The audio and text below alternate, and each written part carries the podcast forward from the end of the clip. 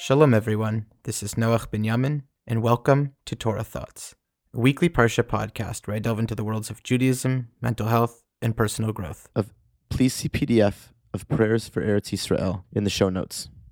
I just got back from a trip to Eretz Yisrael with Mizrachi Canada, of volunteering and solidarity.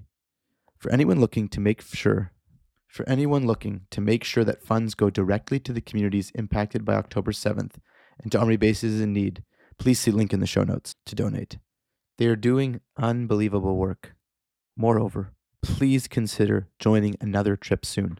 But the beginning words of this week's Parsha has given me a frame in order to share a tiny sliver of my feelings. Right after Paro lets Bnei Israel leave, the Torah says that Hashem did not take them on the path of the Philistines, even though it was Karovhu, closer for them.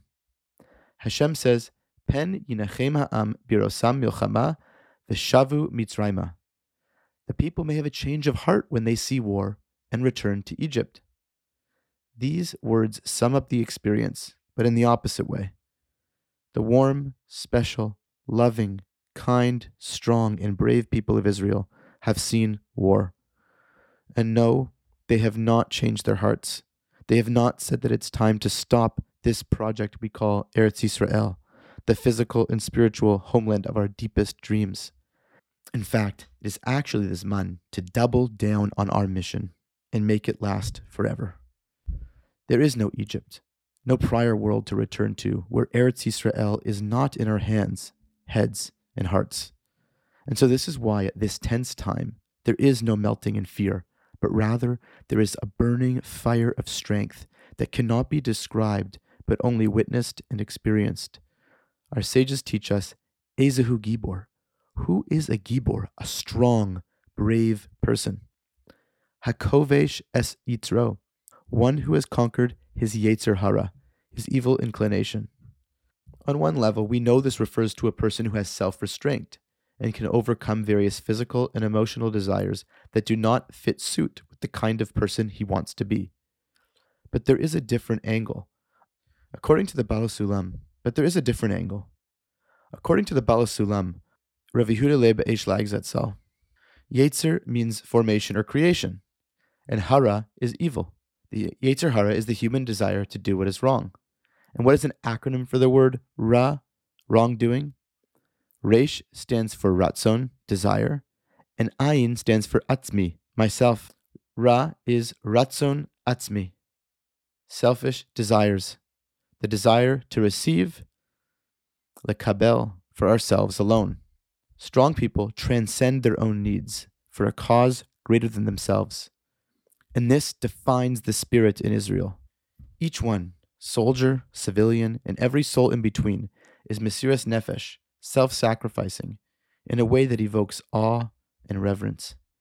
They are focused on how, in the words of Rav Ashlag, they can transcend their ego, becoming those who are hashba'a, givers, each contributing their own piece in the painful puzzle of their reality. The civilians and soldiers who since October 7th have been killed just for being Jewish died al Kiddush Hashem in sanctifying God's name. No, there are no one more holy than these souls who have paid the ultimate sacrifice. Have to one that should never have to happen again. Givers. And now all across all parts of Israeli society, from survivors to families of hostages, those on the front lines are doing any service, military or volunteer, are exerting themselves for others in a manner beyond the natural way of human beings. There is immense pain pulsating through this country, and people are responding as giborim, warriors, givers, fighting for justice and light.